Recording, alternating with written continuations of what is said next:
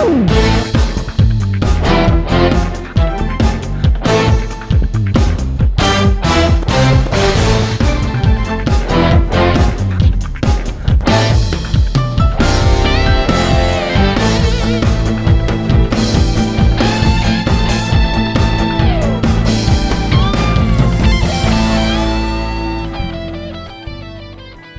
Thank you for listening to the Roundtable Consult, where we discuss political and social issues that matter to you from a spiritual, medical, and legal perspective.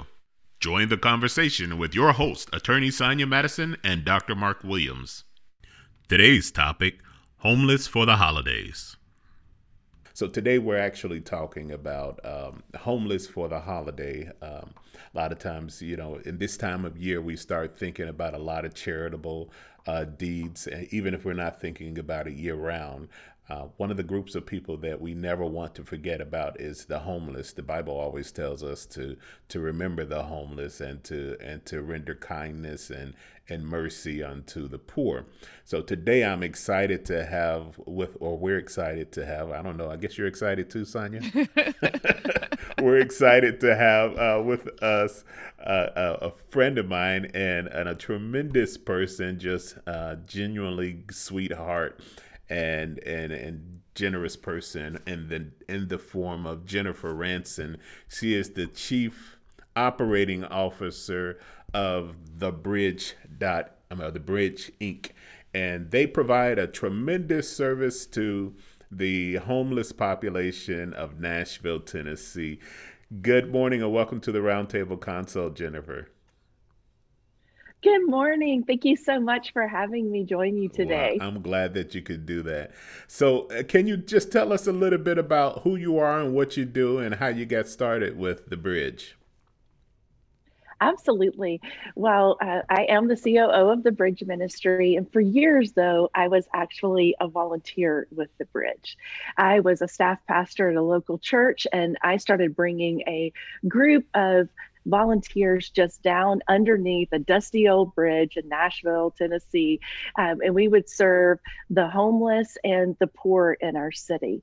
And that's how I got started with them. I later became a board member. And then about three years ago, Candy Christmas, our founder, uh, contacted me and she was just giving me a report as a board member that we were um, and going to be in search of another COO. And then at the end of that conversation, she said, You know, I think it's supposed to be you. Mm-hmm. And I was like, I never had considered even leaving my staff pastorship. And um, however, it became so clear to me that it was the direction that God was leading me to. And it's been such an honor to serve the the poor in our city for decades but in this new role more specifically to the homeless and those that suffer with food insecurity in our city. So the Bridge Ministry focuses. It was it was birthed to serve the the homeless underneath a dusty bridge. Um, that's what how Candy started the ministry. But it's really expanded through the years to meet the the growing needs in our city.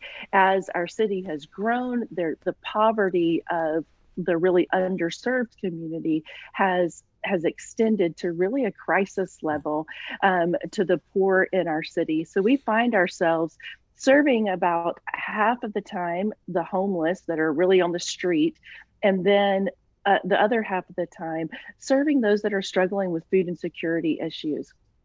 So we have four different arms of our ministry. We have Church Under the Bridge, which is how our, our ministry started, which we have a church service underneath the bridge. Not in pandemic though. We haven't been able to have a full church service since March. Um, but uh, but we we provide services to the homeless and the under-resourced uh, on a typical pre-pandemic serving and pre-tornado serving. Um, we we served anywhere from three to five hundred homeless and food insecure individuals underneath a bridge every single Tuesday night. In 16 years, almost 17 now, we have not missed one Tuesday night. So think of the floods of 2010 and the the tornado. Uh, even this year happened in the wee hours on a Tuesday morning. We still were underneath that hmm. bridge, mm. serving those in need in our community. We also have a Bridge to Kids program, and that really focuses focuses on one of the really vulnerable populations, which are our children, that they don't make the choices and the circumstances that they live in, um, but many of them find themselves hungry. Um, often when they are not in school, there's not food in their homes. And so we currently are serving over 4,000 children a week with weekend food bags. And each of those food bags has four entrees and six snacks in it. And for many of the children we serve, that's the only food that they eat until they come back to school. And if you think about the pandemic, our kids have been out of school for a long time, and so we uh, uh, we launched another program uh, this year, which was our Bridge to You, and that's where we bring direct services into the the housing projects and some of the the lower income apartments where many of these children are living, because we found and their co- counselors from their schools were letting us know that these children were not getting food. They weren't getting to the distribution site. So we needed to actually go to them. And so we started our bridge to you program where we bring those services and those, those food resources um, to them. And we serve hundreds of families a, a, week in that way. And then we have our bridge to community. And that's where we just partner with other like-minded um, people and organizations throughout our city that maybe are, are are having a resource need of their own um, this year in March when the tornado hit, there was many organizations that they don't have a warehouse like we had so they weren't equipped with the resources to immediately get the resources into the hands of the people that needed them.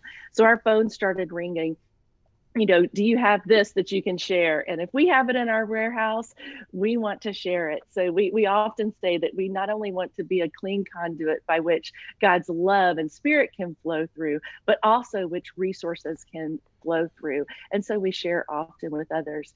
But um, but like you said, during this holiday season, really focusing on those that are forgotten and that is our homeless. There are so many people, and you, you think of the the the grocery cart people and the the traditional chronically homeless person and many times when you say homeless that's that's the image that conjures up in your mind is the man on the street corner but our city is plagued with thousands and thousands of others that don't meet that uh, criteria. They are situationally homeless. They are couch surfing. They are living in their cars. And it's no longer just the veteran that has no place to live, that struggles with, uh, with mental issues because of what he's gone through or what she's gone through. It is, it's families it's people that have lost their jobs you know sometimes some of them this year due to covid but others just with what goes on in our world and the changing industries and and you find a, a husband and a wife and children living in a car and it's absolutely heartbreaking so we serve not only those chronically homeless people that you picture in your mind, um, but also those that find themselves situationally homeless as well. And we come in with the life sustaining resources to meet their immediate needs and then connect them with other organizations that can help them transition from this place of homelessness into um, you know a more self-sustaining long-term living situations. Wow that's a lot. Sorry you didn't know that that was like one question was going to take up your whole but show, i right? so appreciate you. When i say that's a lot i mean that's a lot that you do. And i thank you for sharing all of that uh, because you know it just really broadened my horizon and broadened my perspective about uh, what services are necessary uh, for the homeless population, not just the people, as you mentioned, that we see stereotypically as representing the homeless person. If there is a um, common description or word that you would use to describe the population that you serve, what would that be? Other than homeless, right, Mark? Other than homeless. yeah. Hopeless. Hmm. So many of them find themselves completely hopeless.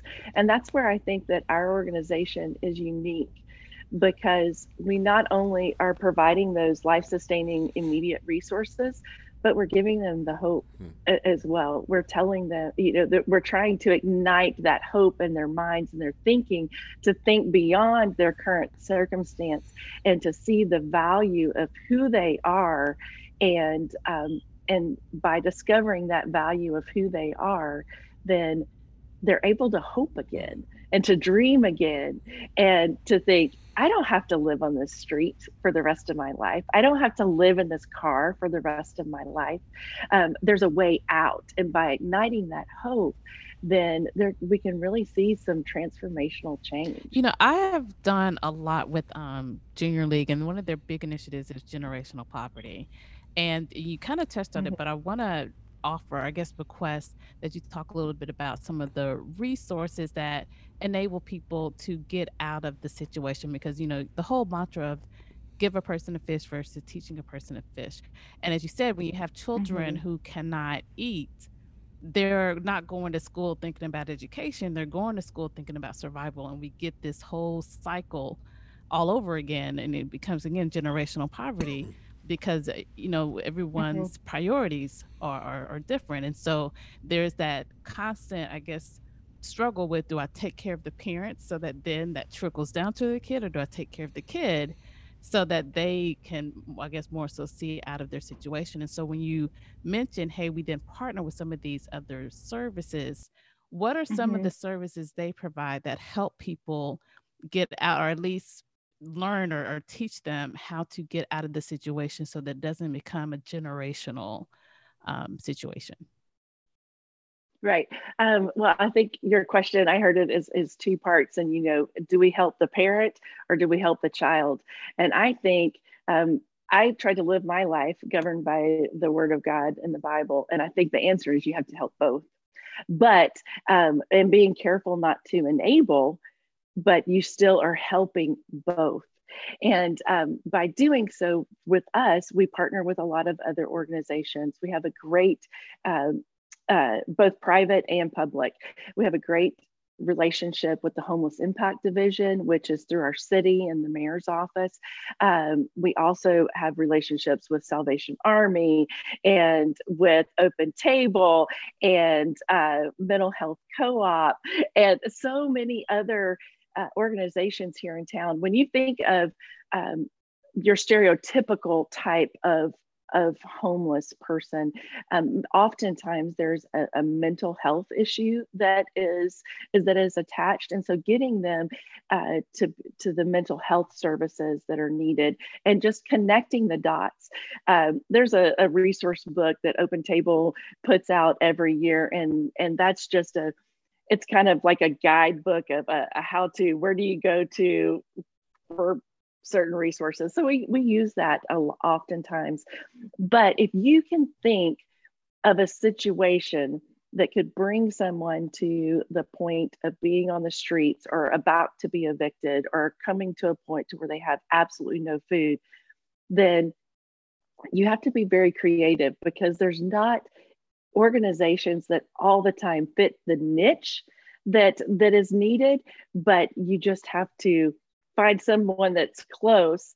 And when and honestly when we can't find somebody we try to become it ourselves you right. know uh, just to just to uh, connect to the resource. Does that well, answer your question I guess the, the other part is um because i think there's this myth that you know if you get to this point where you're hopeless then you're no longer trying and so I know a lot of people would say, well, I don't want to just give away money or give away food, knowing that mm-hmm. this person isn't trying to figure out a way out of their situation. And so when you're, I guess, in your dealings, do you often see people are trying to get out of the situation, or do you more so see just people taking the resources and not investing them?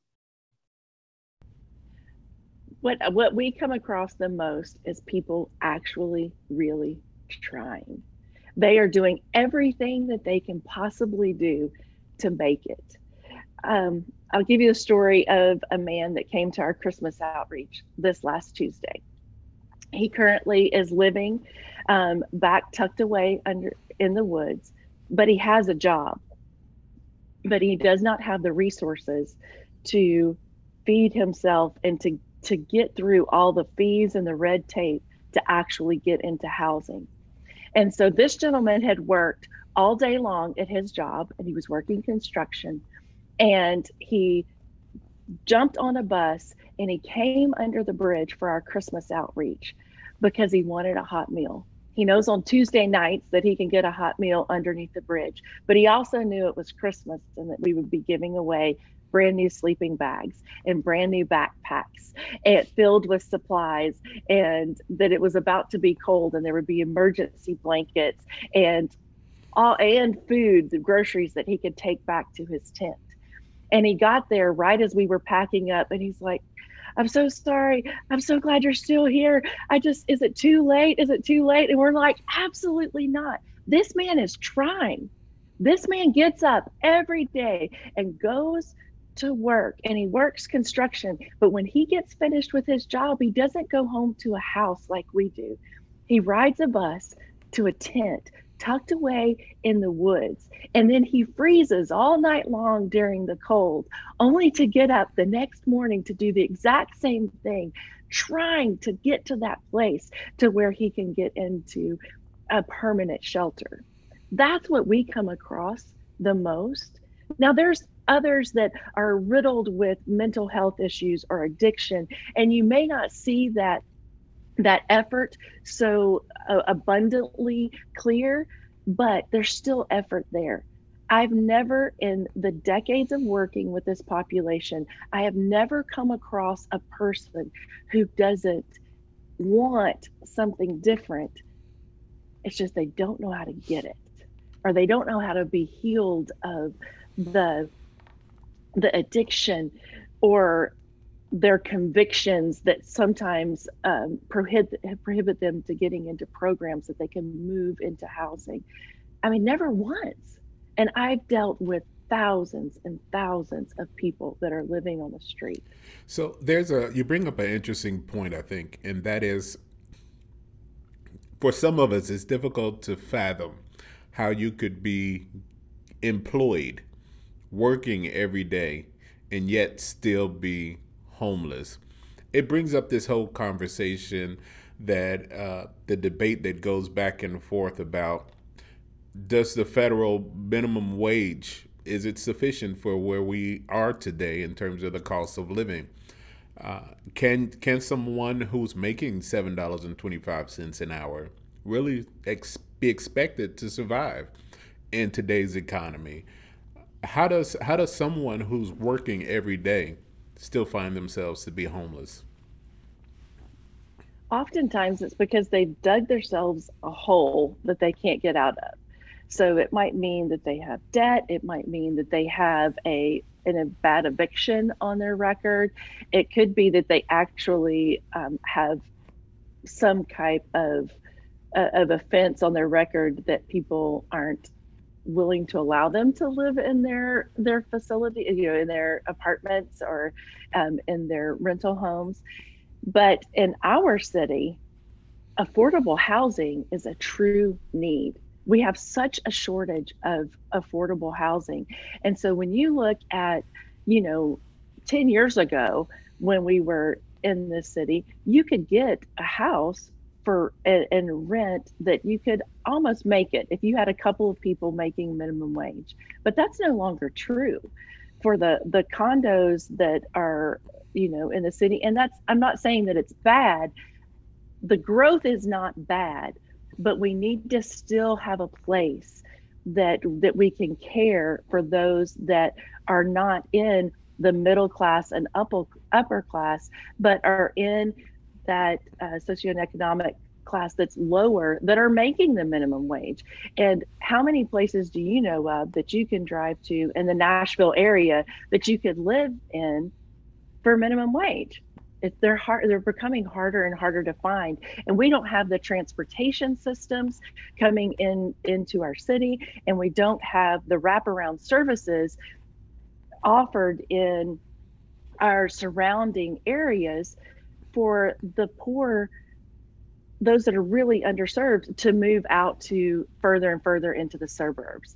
I mean, this year we launched a new an, um, a new bridge ministry actually in Chapel Hill because the pandemic, it, it's not homeless, but it's it's leading to the it, it, kind of feeds into that issue because the pandemic really affected people that were living in a more rural area they weren't having their jobs and they didn't have food. And so we that outreach is really just a distribution of food right now.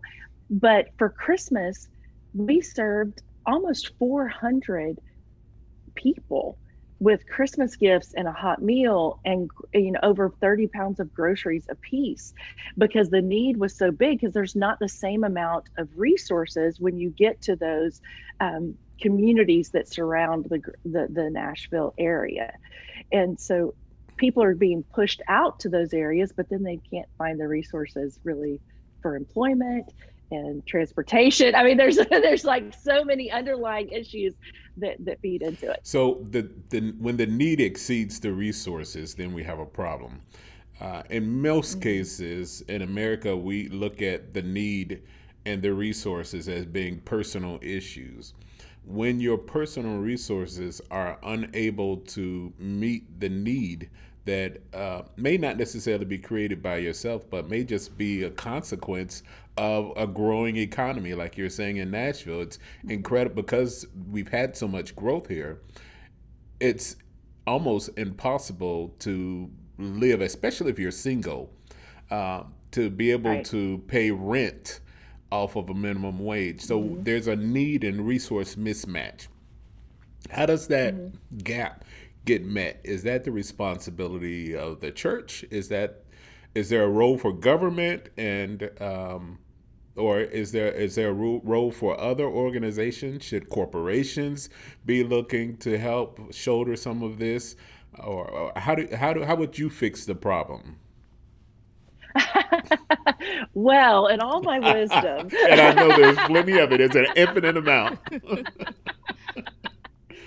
no, I, I I really feel like I lean into the, it's the church's responsibility to really uh, to provide for the needs of of the widows and the orphans and the poor.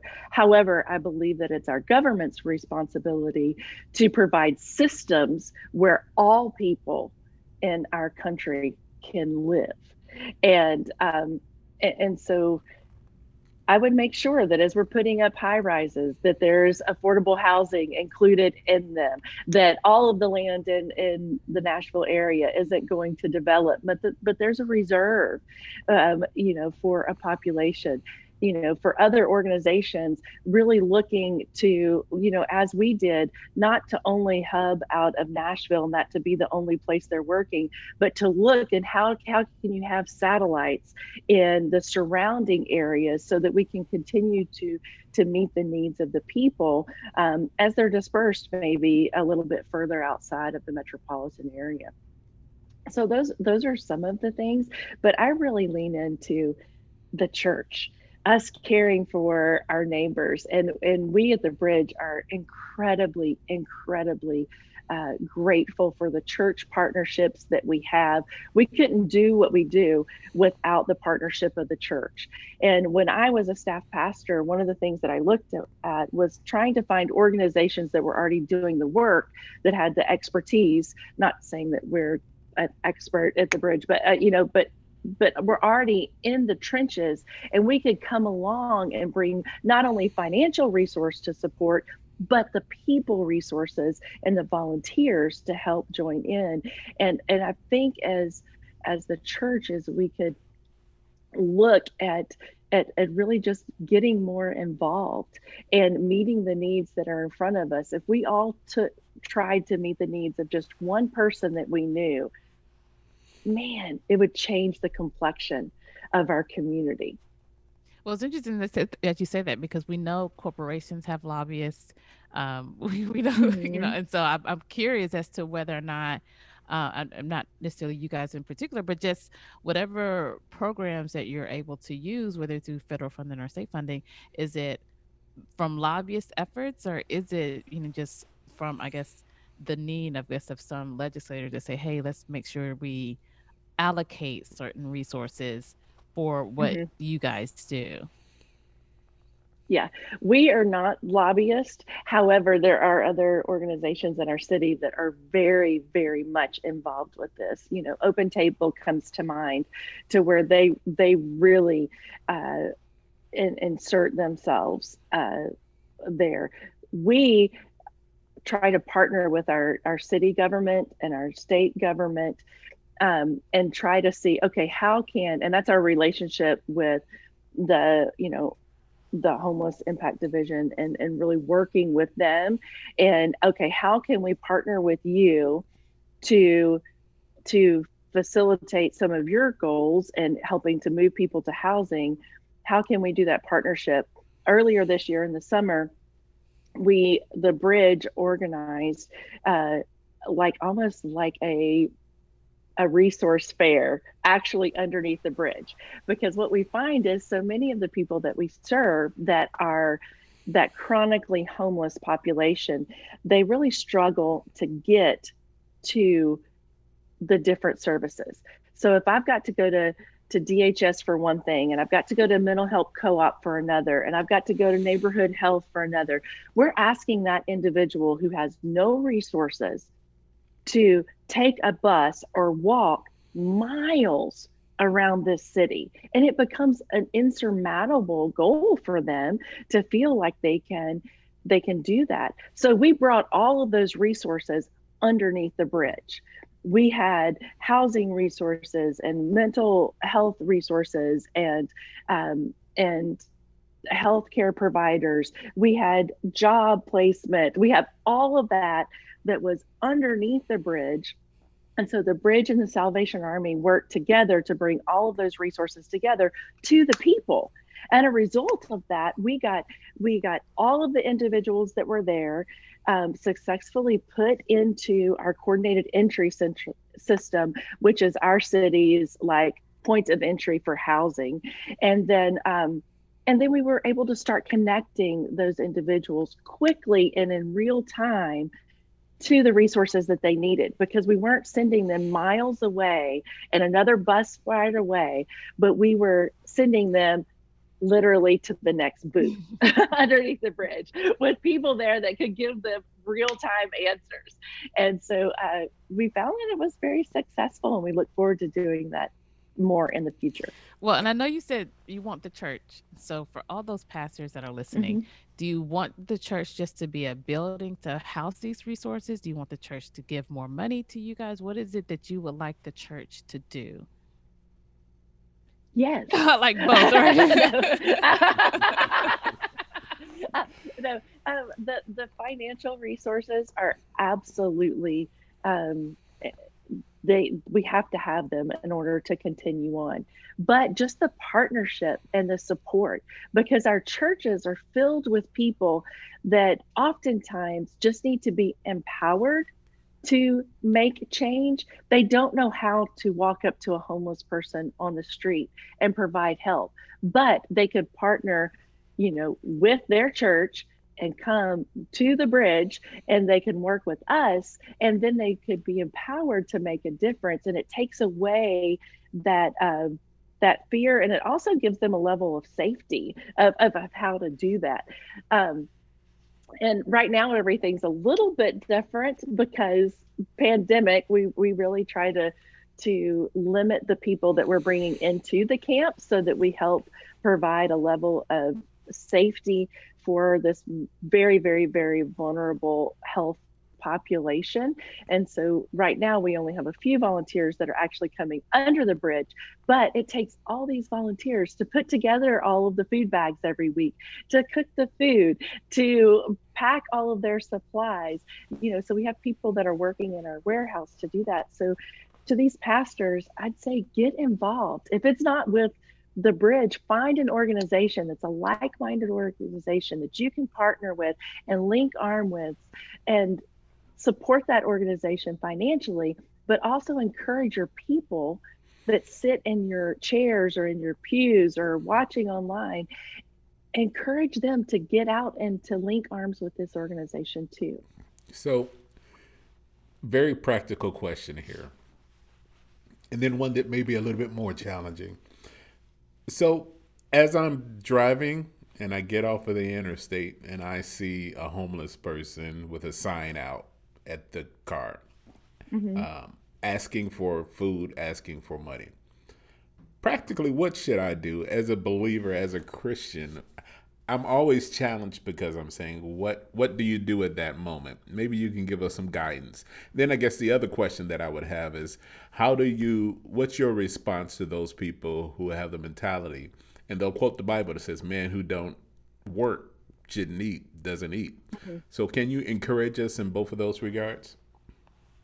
Absolutely. Um, I can tell you what I do. um, I really try to to listen to that prompting of the Holy Spirit that's in me, or that gut. Um, I had a mentor one time that said the gut is your gut feelings or your your gut notion is oftentimes the God in you trying to you know to to lead you in a direction. Um, there's some times where I stop and I give I give them the money. There's other times when I go by. So I just try to to really listen to that prompting of the Holy Spirit. Um, but my belief is that it's not my responsibility what they do. It's my responsibility to be faithful with what God has given me, and that is to to bless those that that I come into contact with. And so that's generally what I do. um, uh, if I have the opportunity to give them money or to purchase the meal or to purchase the thing they're asking for, I usually do the latter when when I can. Um, but I just I've I've never you just can't go wrong with being generous. there's a, you know there's a, there's a there's a a sowing principle in the word that always comes true. And so that's where I lead it to. Um, and then uh, what remind me what the second the part second of your question was, was, I forgot. Those, how do you how do you respond to those people who say man don't man that doesn't eat I mean doesn't work oh, yes. doesn't eat? You know what? You don't know if they're working or not. The man that I just the man that I just described to you um, earlier, when I was talking about you know he looked homeless, he lives in a tent, and there may be times that he stands on a corner, but he still works every day. You don't know. Just like when you see me, you don't know my situation. You don't know what's really going on in my life. You really don't know what's going on in theirs. And it's that's not for me to judge. I am I try to be generous and do what I can to to help my brother, to help my sister. And um and to be a good neighbor.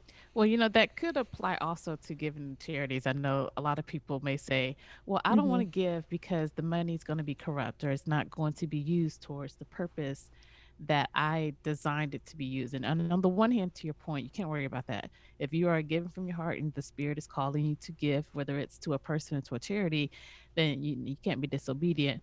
But for those that want to, I guess, do research or whatever to determine, mm-hmm. okay, will this money that I'm giving fuel to the purpose of the homeless?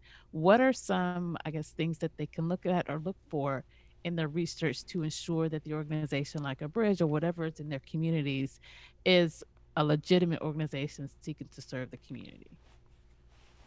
Yes, I think one of the largest things that you can do is actually look at the fruit. What are they doing? What how do you see their their resources being put to use? Um, do they have a good reputation in the community? Uh, do they have a good reputation with those that they serve? Uh, and then also you can look you know i know as an organization we're very transparent um, with our our finances and um, and we are held to a high standard by our board. And so look at that organization, see what kind of governance that it has. Um, is there an active board? Um, on the people that are on the board, are they people that are um, have high integrity? Uh, and then and then look at the those percentages of what percentage of money goes to administration, what percentage of money actually goes into the actual services that are provided. So I've had uh, lots of discussions with people who believe that COVID is a hoax.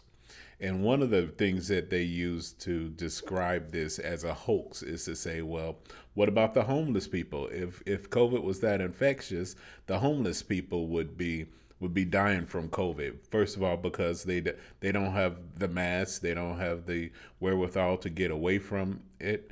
Uh, other people who may be infected, and then they may not have the resources to seek the medical care.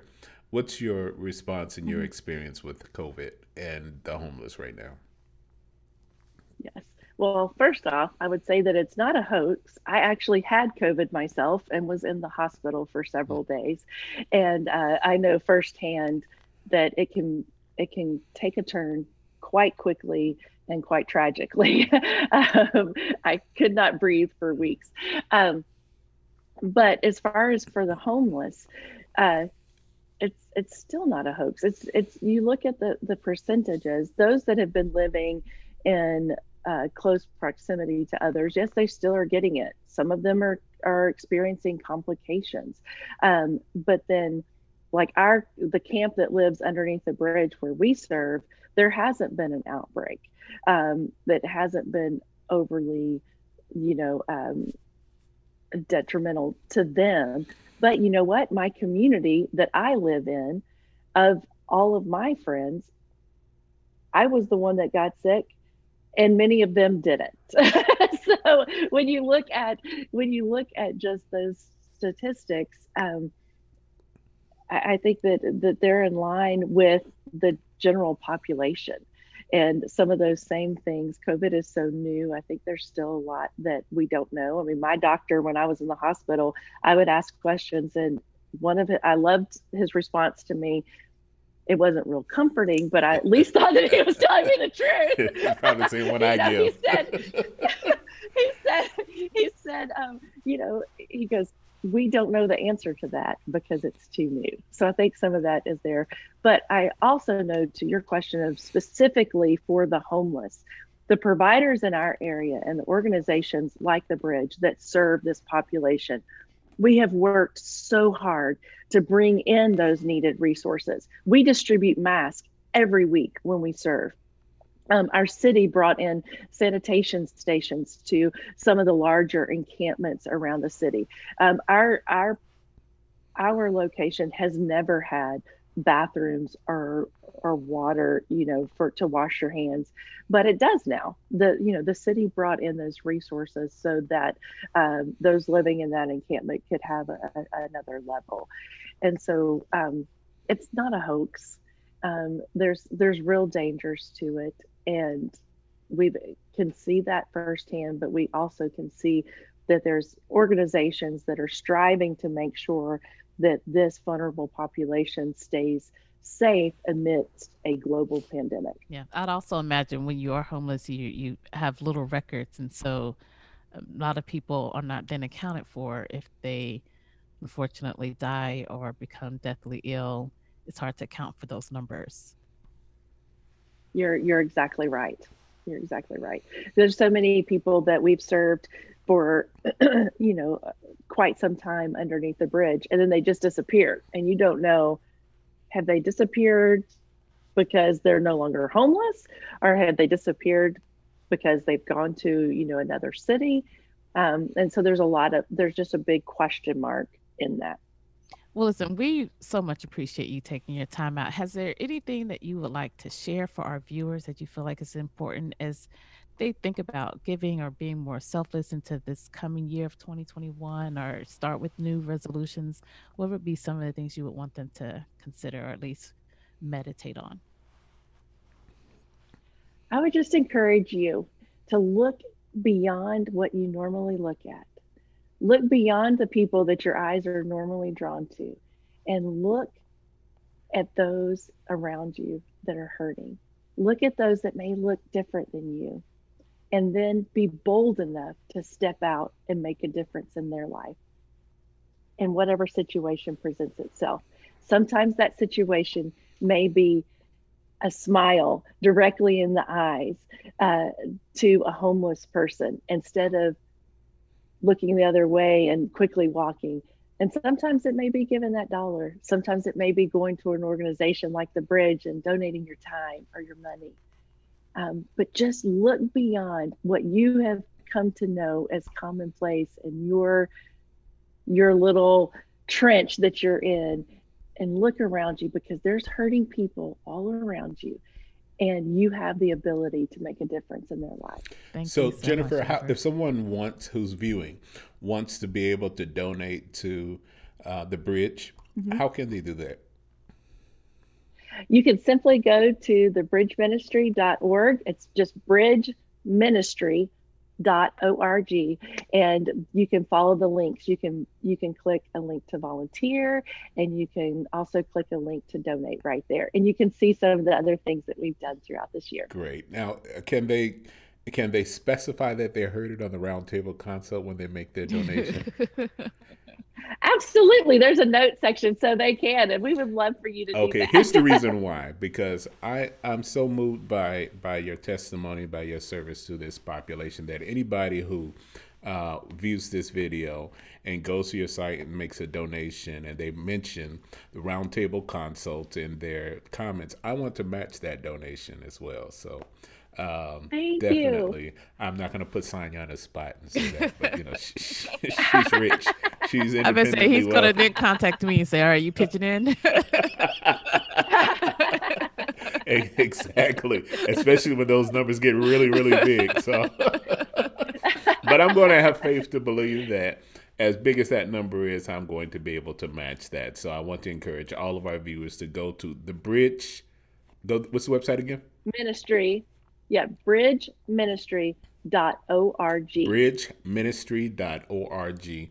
If you would please uh, put your information in the comment section on this video, including the website where they can donate, and we will be happy to make that uh, contribute that matching contribution for the services that are so desperately needed in this country and in this city. Absolutely. Absolutely. Thank you so Thank much. Thank you for joining us. God bless you, what you do and your family. And I'm glad that you safely and fully recovered from uh, COVID. yes, me too. me too. Enjoy your family for the rest of this Thank holiday you. weekend. God bless you. Thank you. God bless you.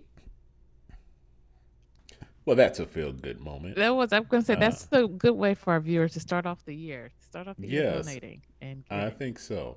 It's it's um, it's interesting. I think it's a great reminder for us sometimes that, uh, but for the grace of God, there go I. It's easy to, especially in this time, and I guess maybe we should have discussed that a little bit more, but in this time of economic unrest, with what we call this K-shaped recovery, uh, it's it's it could be any moment that it could be you, me, or or anybody else that we know and or love who can find themselves homeless in in a moment's notice, and it's not by any wrongdoing or malfeasance of their own. It's just just the way that it happens, and it rains on the just as well as the unjust. So just be reassured that your unjust living is not what's causing you to. and and I know we didn't speak on it, but I do want to remind. I think the Congress did pass a, a package, a stimulus package, although Trump is has been unwilling to sign it. But for the again, if you're going to get an extra check, consider donating some of that to other people who are in need or other people who may, who may not be in a position to receive those additional funds. Well, again, we've got the uh, Roundtable Consult is on a podcast, so you definitely want to find us. We're on your favorite podcasting hosting site. Yeah, so definitely, I know we are not on Tuesdays for right now, so you will see us next Saturday um, at 11 a.m. Eastern Standard Time, 10 a.m. Central Standard Time. And as always, thank you so much, guys, for tuning in. Please like, comment, and share, and we hope to see you next weekend.